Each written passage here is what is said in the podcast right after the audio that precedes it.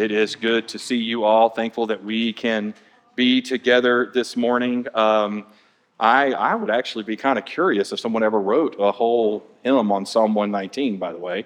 Um, I think that'd be fun. That'd probably give uh, A Mighty Fortress is Our God, Luther's hymn, a run for its money. Um, Corey, I don't know if you noticed, but when you said those words, uh, Jed kind of clicked his heels together back there. He got pretty excited about that. So, uh, uh, he was he was moving and shaking, thinking hallelujah and amen. This is a good thing. So, Jed, there you go. There's a what was that? Oh, he did then. I felt the tremble coming from the back of the room. So anyway, I love that we can joke together like this. This is good, Jed. I love you, brother. Um, just remember, Daniel sits behind you, so point all critiques to him. Okay. Uh, anyway, it is good to see you all. Good to be together. I do want to explain to you uh, why our kids were probably a little upset this morning. Um, I am thankful that our children are in service with us, grateful to have them here. They're probably upset because they realize faster than the rest of us that I am in the pulpit, Forrest is not with us. And so they must have had a moment of disappointment where they need to walk out and collect themselves and then come back in. But yeah, uh, if you remember this past week, we announced that Forrest was going to be here preaching today. Unfortunately, uh, life happens, schedule happens, and Forrest is unable to be with us, unable to preach today, uh, due in part to uh, Stephanie's health. If you did not hear, uh, Stephanie uh, had appendicitis and had to be rushed into surgery on Friday. Um, everything went well. Stephanie is home. Uh, she is home resting, doing well. Forrest is home helping her, uh, taking care of baby Joshua. Uh, pray for them, pray for her, because doctor's orders say that she cannot lift uh, her baby or anything as heavy as her baby for the next month. And so, for a new mother, um, I imagine that's got to drive her crazy. And so, pray for them.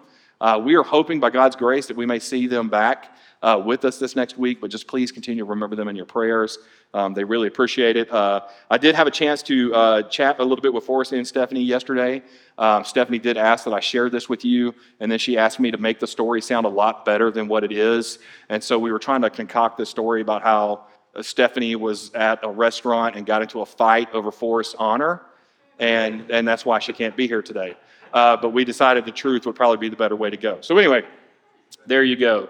Uh, and uh, you know, and if you know Stephanie and Forrest, you could probably see that. Like that's that's what's interesting. So anyway, uh, I'll let you guys call them and sort that out later.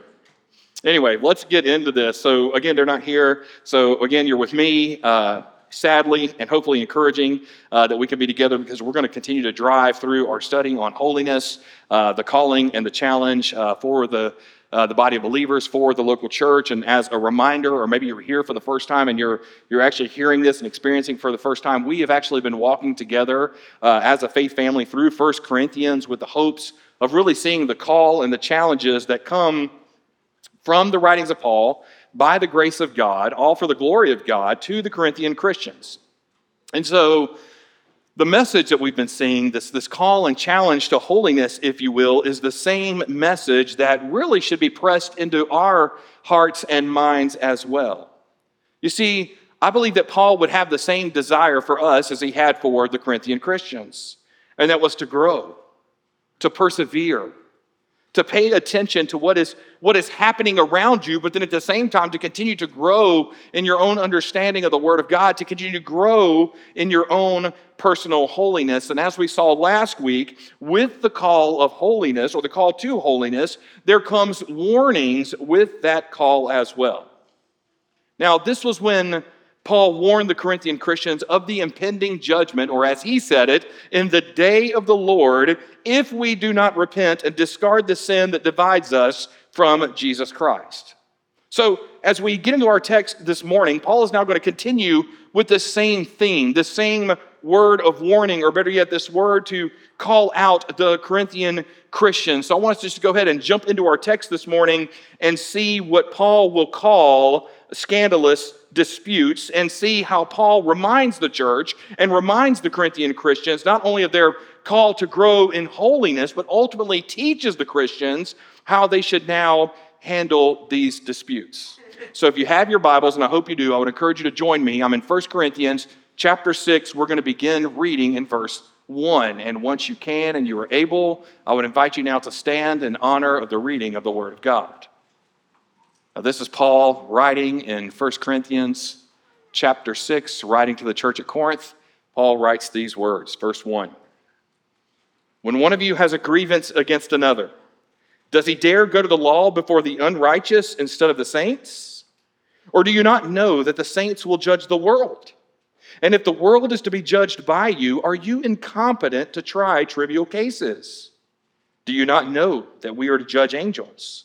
How much more then matters pertaining to this life? So if you have such cases, why do you lay them before those who have no standing in the church? I say this to your shame. Can it be that there is no one among you wise enough to settle a dispute between the brothers? But brother goes to law against brother, and that before unbelievers. To have lawsuits at all with one another is already a defeat for you. Why not rather suffer wrong? Why not rather be defrauded? But you yourselves wrong and defraud, even your own brothers. The word of God for the people of God. Thanks be to God. You can be seated. Now, just to go ahead and set the scene for you, if I could, Paul had already clearly been told that there were disputes that had risen amongst the Corinthian Christians, and not just the common variety that we've been talking about for the past previous four to five chapters about who was the better leader or who was the better teacher. Was it Paul? Was it Peter? Or was it Apollos? Clearly, he heard that there were now new disputes that had escalated amongst the Corinthian Christians, and it had gotten to a point where now the Corinthian Christians were taking these disputes outside of the church and taking them to the Greco Roman courts.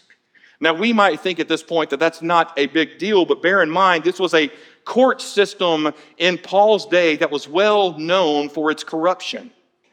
They were well known for favoring those with wealth and status over those who may be poor or maybe lowly or may not have the same status as the wealthy. And so Paul calls this moment for the Corinthian Christians, this, this handling these disputes, he calls it scandalous and says the church should be able to really handle these minor disputes within the church themselves, since it is Jesus Christ who ultimately judges the world, and they are now in Christ. And yet, here we have another instance where the wealthy were taking advantage of the poor by taking them to court over matters that they knew that they would win in court, but maybe not win if they took it to the local body of believers. Again, the poor were being taken advantage of by the rich. So, Paul, being eloquent in wisdom, eloquent in his own words, plays off their prideful wisdom and says to them, Where is the wise among you that can help you resolve this matter? You see, Paul calls these disputes, or better yet, these lawsuits, a defeat for the church, since it was now the reputation of the church that was now being hurt by the Corinthian Christians. But what we're going to see in the text is Paul is actually going to go one step further, and ultimately he's going to call the church to be willing to suffer for wrongdoings, willing to, to suffer and, and be defrauded, which is actually better than being the one causing the wrongdoing. So, through a list of questions that can and should be easily answered, and then several more teachable moments, Paul is going to teach the Corinthian Christians that these scandalous disputes need to stop. And not just stop, but Paul is now going to teach the Corinthian Christians how to handle such disputes. So let's look back into our text and see that Paul shows us and shows the Corinthian Christians two ways to handle such disputes. First way being this in verses 1 through 6, Paul teaches seek wisdom of the word and not wisdom of the world. Now, please pay attention to the fact that I did say wisdom of the word and not wisdom of the wise. I want to be really specific here because we as Christians today have to be careful because too often time people, especially Christians, seek counsel from wise people who are not believers at all. And ultimately, what ends up happening is these quote unquote wise people end up giving advice that either doesn't come from the Word of God, it doesn't follow suit with the Word of God, or better yet, it goes against what it is that we are taught in the Word of God. Thus, the wisdom we are getting is not wise at all. Rather, this wisdom that we are getting is, is from the world, and that's not going to be a good thing. In fact, in the text, if you were to read this in its original Greek, it actually opens with the word dare. So if you look at it in our text, Paul says, Does he dare go to the law? Here, Paul communicates this way because he wants the Corinthian Christians to understand that going to a secular court, going to a secular law, which, oh, by the way, is historically known for being corrupt, going to this court, this corrupt court, is actually outrageous when it comes to how the church should deal with trivial matters. You see, Paul would rather see the Christians work these disputes out themselves. Or better yet, if they couldn't work them out themselves, to involve another mature believer to act as a mediator and offer clear biblical wisdom to the situation that they were faced with. Paul even goes on to say, Does he dare go to the law before the unrighteous instead of the saints? Now, again, Paul wasn't asking a question here to which he didn't know the answer. Also, Paul wasn't asking a question to which the believers themselves didn't know the answer. The answer was clearly obvious here. And so Paul was being intentional in his question at this point because he wanted them to understand and to see that how they were handling the disputes, how they were handling the situation before them was actually unrighteous. Paul says to them, You are saints. You are God's holy people, but you are not acting like it. You were acting rather like a, a people of the world and not the people of the promise. Again, Paul was calling out the church for their division and how it was the wealthy in the church that were seeking to take advantage of the poor. And so Paul continues in verse 2 Or do you not know that the saints will judge the world? And if the world is to be judged by you, are you incompetent to try trivial cases? Again, Paul is asking questions to which there is an obvious answer. But what Paul is doing through these questions is explaining more about this scandalous dispute that is now taking place. He says, Listen, since we are saints in this world, what is now taking place, these, these trivial matters that you're, you're now taking to a worldly court, these things should not be happening amongst God's holy people. You see, since Christ rules, since he reigns over the world, his people will rule as well. So the argument that Paul is making at this point is one of a greater to lesser argument. Follow with me. Paul says, if Christ rules, meaning that Christ has dominion over the world, and now as Christians we are in Christ, then we too rule over matters that already belong to Jesus Christ. Thus, as those under the rule of Christ, seeing that Christ alone has dominion over all things, we should be a people who can handle a trivial dispute when it comes up. In fact, if you go back and read Psalm 133, verse 1, I would encourage you to memorize that whole psalm. It's nowhere near the length of Psalm 119, it's only three verses. It opens by saying this Behold, how good and pleasant it is when brothers dwell in unity. And then the next two verses describes the joy that is found in unity. You see, for Paul, the Corinthian church, the Corinthian Christians should be able to work out these disputes amongst themselves. And again, to further his argument of a greater to lesser, Paul is now going to take this one step further in verse 3, and he says, Do you not know that we are to judge the angels? Now, again, there's a lot of theological implication that we can unpack with this particular passage, but Paul, I believe, is making a fine point that we need to hear.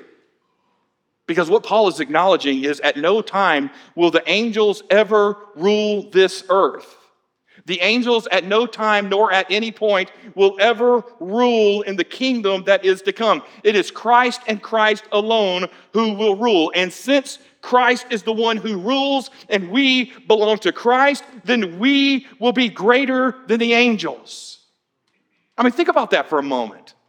Think about all the times in the Bible you hear a description of a heavenly being or a description of an angel, and, and, you, and you see the, the response and the, the reactions of the writers. Think about how magnificent they are. I mean, th- just some of the descriptions of these things are incredible.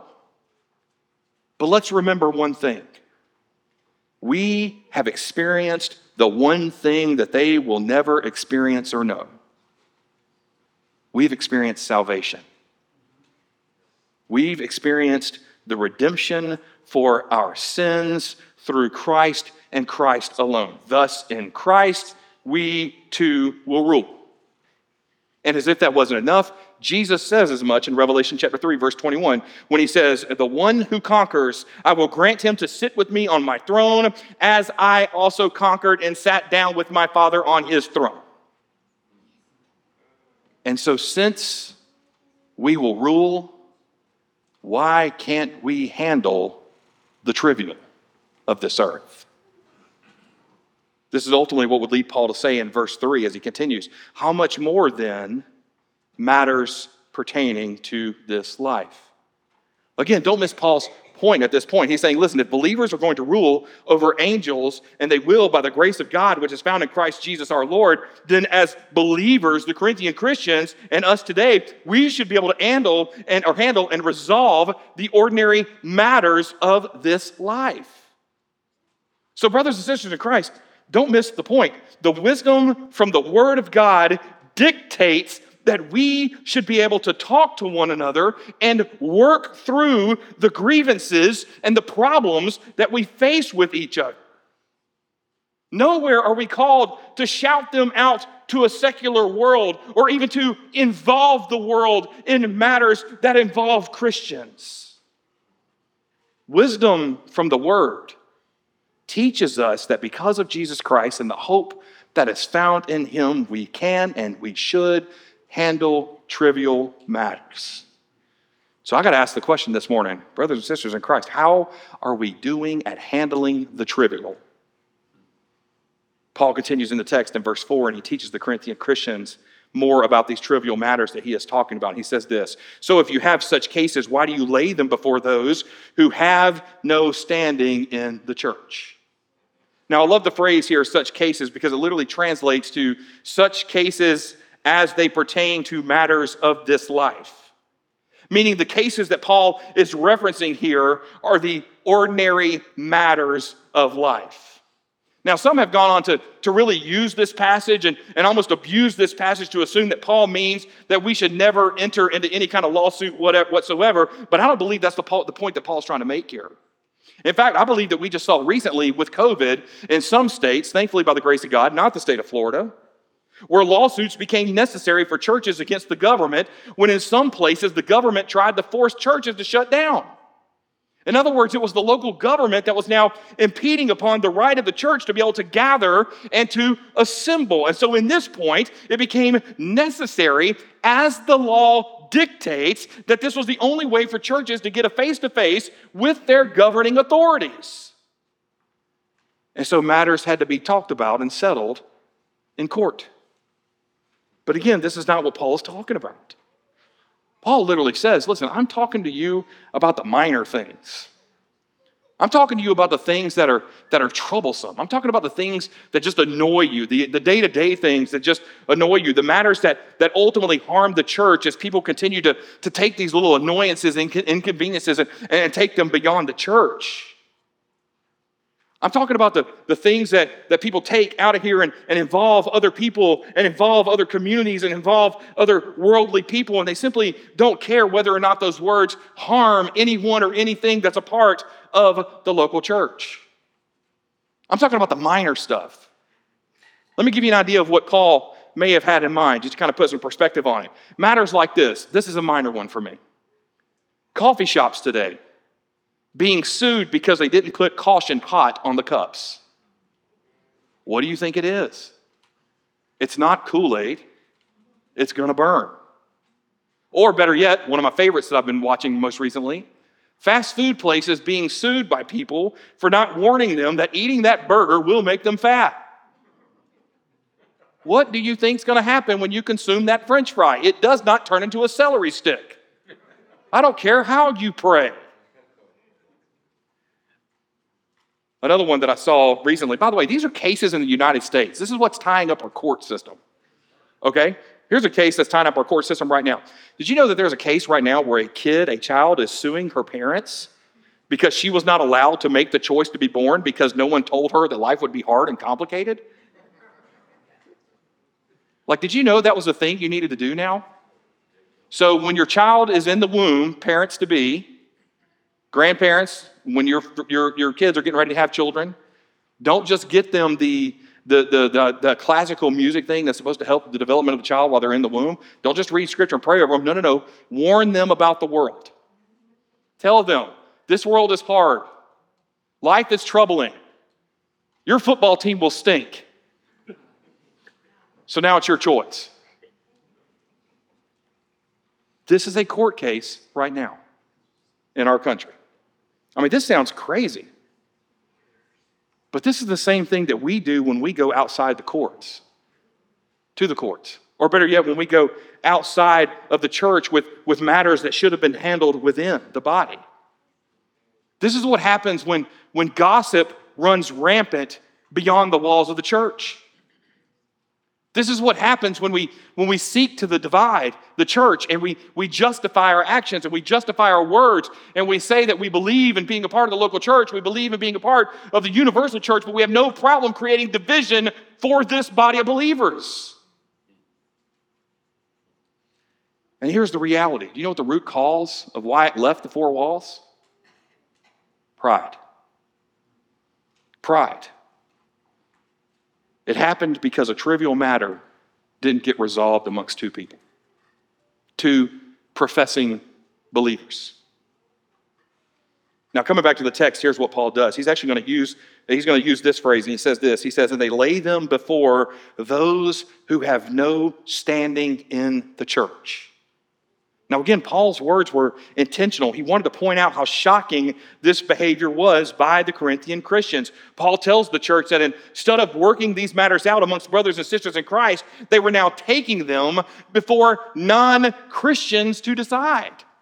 Now, think about that for a moment. Christians, Corinthian Christians within the church, was taking church matters to a group of people who mocked God in their own wisdom. They were taking matters within the church to a group of people who despised God in their lack of belief. They were taking matters to a group of people who would be cast off if they did not come to faith in Christ before the day of judgment. And here was Paul's point. In saying all this to, to shock the Corinthian Christians, he was seeking to challenge them to rethink who they were talking to and ultimately seek to resolve these matters within the body of Christ itself. And, brothers and sisters in Christ, this is a good point for us to stop and think on and consider at this moment.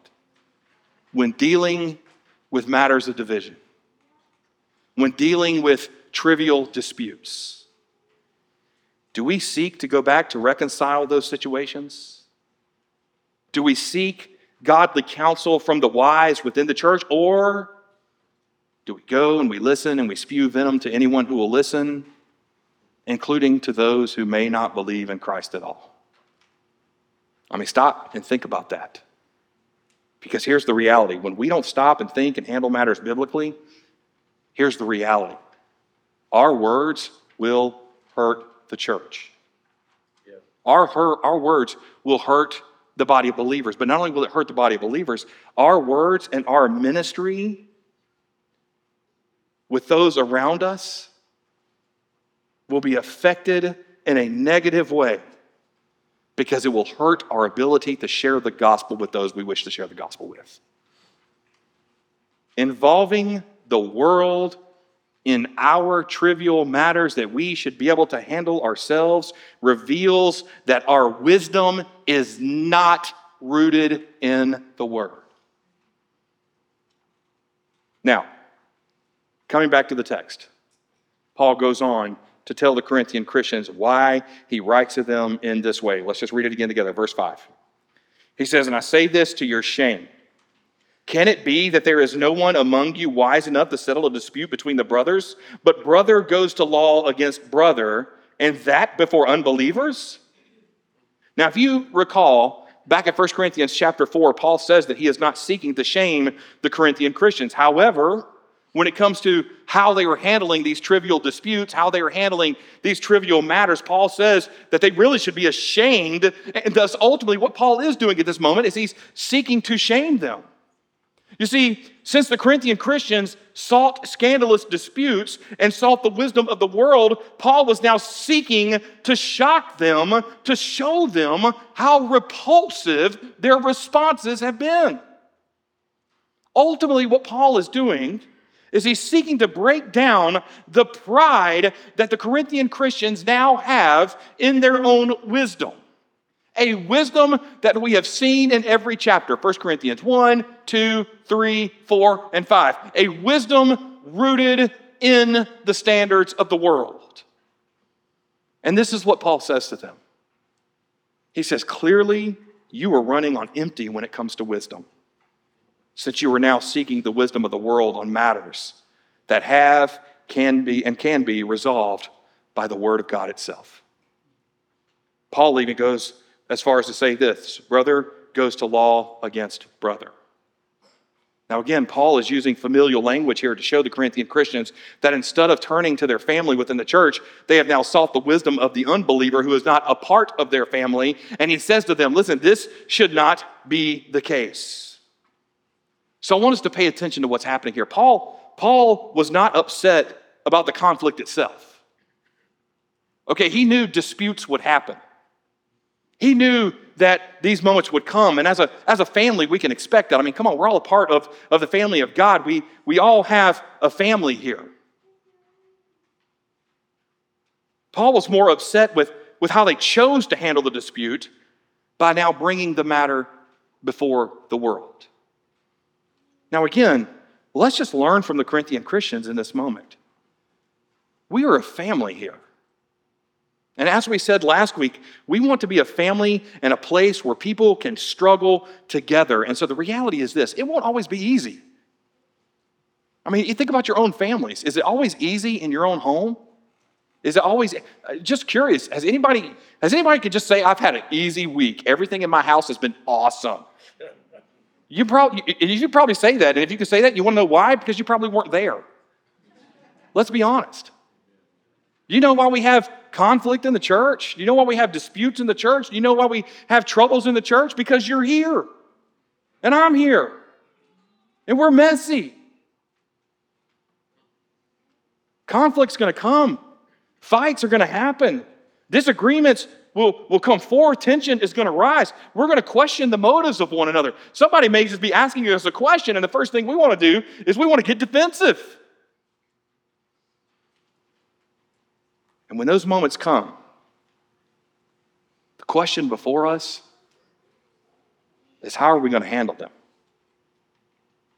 Will we go to our brother and our sister and have a conversation with them for the goal of seeking understanding, for the sake of wisdom, for the purpose of education, so that we can glorify God even in our tension? Or will we do what the Corinthian Christians were doing? Will we gossip? Will we allow the tension to spread like fire until it reaches those who are not in the church, nor are they Christians to begin with? You see, here's a reality we live in a world that is watching us. We live in a world that thrives in watching people fail. We live in a world that loves to watch train wrecks. You don't believe me? Answer this question Why do we have so many reality TV shows? We like to watch people fail. We like to watch messy relationships. This is what our world desires. And so here's what happens when our division and disputes get beyond the four walls of the church and we can't handle them internally anymore, here's what happens it's only going to fuel the fire of people that already have issues with the church. And sadly, here's what happens there are professing believers who would sit here and say to me and to you today, and I'm okay with that. However, we better be careful when we say those words. Because when we allow our disputes and our trivial matters to go beyond the four walls of the church and not handle them internally, here's what ultimately happens. Ultimately, it hurts our ability to witness to those around us. And I, when, when I mean our, I mean you and me individually. So if we've got issues in the church, matters that need to be dealt with, let's, let's handle them in house. Let's handle them with the people that we need to talk to. Let's, let's do this the right way. We're, we're, by the way, we have a standard for that. As one of my football coaches that I worked with, he always told our players this. He said every Thursday he'd go find all our players and see, say this handle your business. Friday's coming. I thought that was kind of unique. I, thought about that as a Christian, and I said, you know what, Christians, handle your business, for the Lord is coming. Now, notice what happens next. Paul now turns his attention to yet another way that we can and should handle disputes. So, not only did he say, seek the wisdom of the word, not the wisdom of the world, but notice what he says in verses 7 and 8. And we'll run through this one pretty quick. Paul says these words He says, Seek to suffer, not to shame. Now, again, this one's going to sting a little bit, but let's just go ahead and jump in. Paul continues with his original argument where these disputes lead. Verse 7, he says, To have lawsuits at all with one another is already a defeat for you. Notice for the Corinthian Christians, winning in court would have brought validation, winning in court would have brought vindication. Winning in court would have been an easy win. And oftentimes we feel that way too when people are hurling words at us and we want to throw them right back. Well, here's what Paul says Paul says, No. The fact that you're even taking this trivial matter before non believers is an utter failure. You see, the reality is this for the Corinthian Christians the win that they were looking for in a corrupt court was a failure. It was admitting defeat. It was doomed before they walked out the door. Paul continues in verse 7. He says this Why not rather suffer wrong? Why not rather be defrauded? Paul literally says to them, it would be better for them to suffer than to continue in pursuing these scandalous disputes because it's only going to bring shame. In fact, Paul goes on to say as much in, in, earlier in Romans chapter 12, verse 17, when he says, And repay no one evil for evil, but give thought to do what is honorable in the sight of all. Literally, he's picking up on what Jesus taught in, in the Gospel of Matthew, chapter 5, verse 39, when Jesus says, But I say to you, do not resist the one who is evil, but if anyone slaps you on the right cheek, turn to him the other also. I mean, can we just be honest for a second? Can we just struggle together for a moment? I think our, our human nature, in our own sinful nature, no one wants to hear the words that Paul just spoke and the words that Christ just spoke. None of us want to abide by these words. But this is what we have been called to do. Jesus Christ, Paul, they both say it. It is better to suffer than to shame the church. So, for the Corinthian Christians, instead of suffering wrong, they were now doing wrong in response to their own suffering. And Paul says this is not what we're called to do. And what makes it worse for Paul, he concludes in verse 8, he says, But you yourselves wrong and defraud even your own brothers. Literally, what Paul is saying to the Corinthian Christians is this In your quest for a victory, you are shaming your own family. In your quest for validation, you are hurting those around you who are your brothers and sisters in Christ. You see, these trivial disputes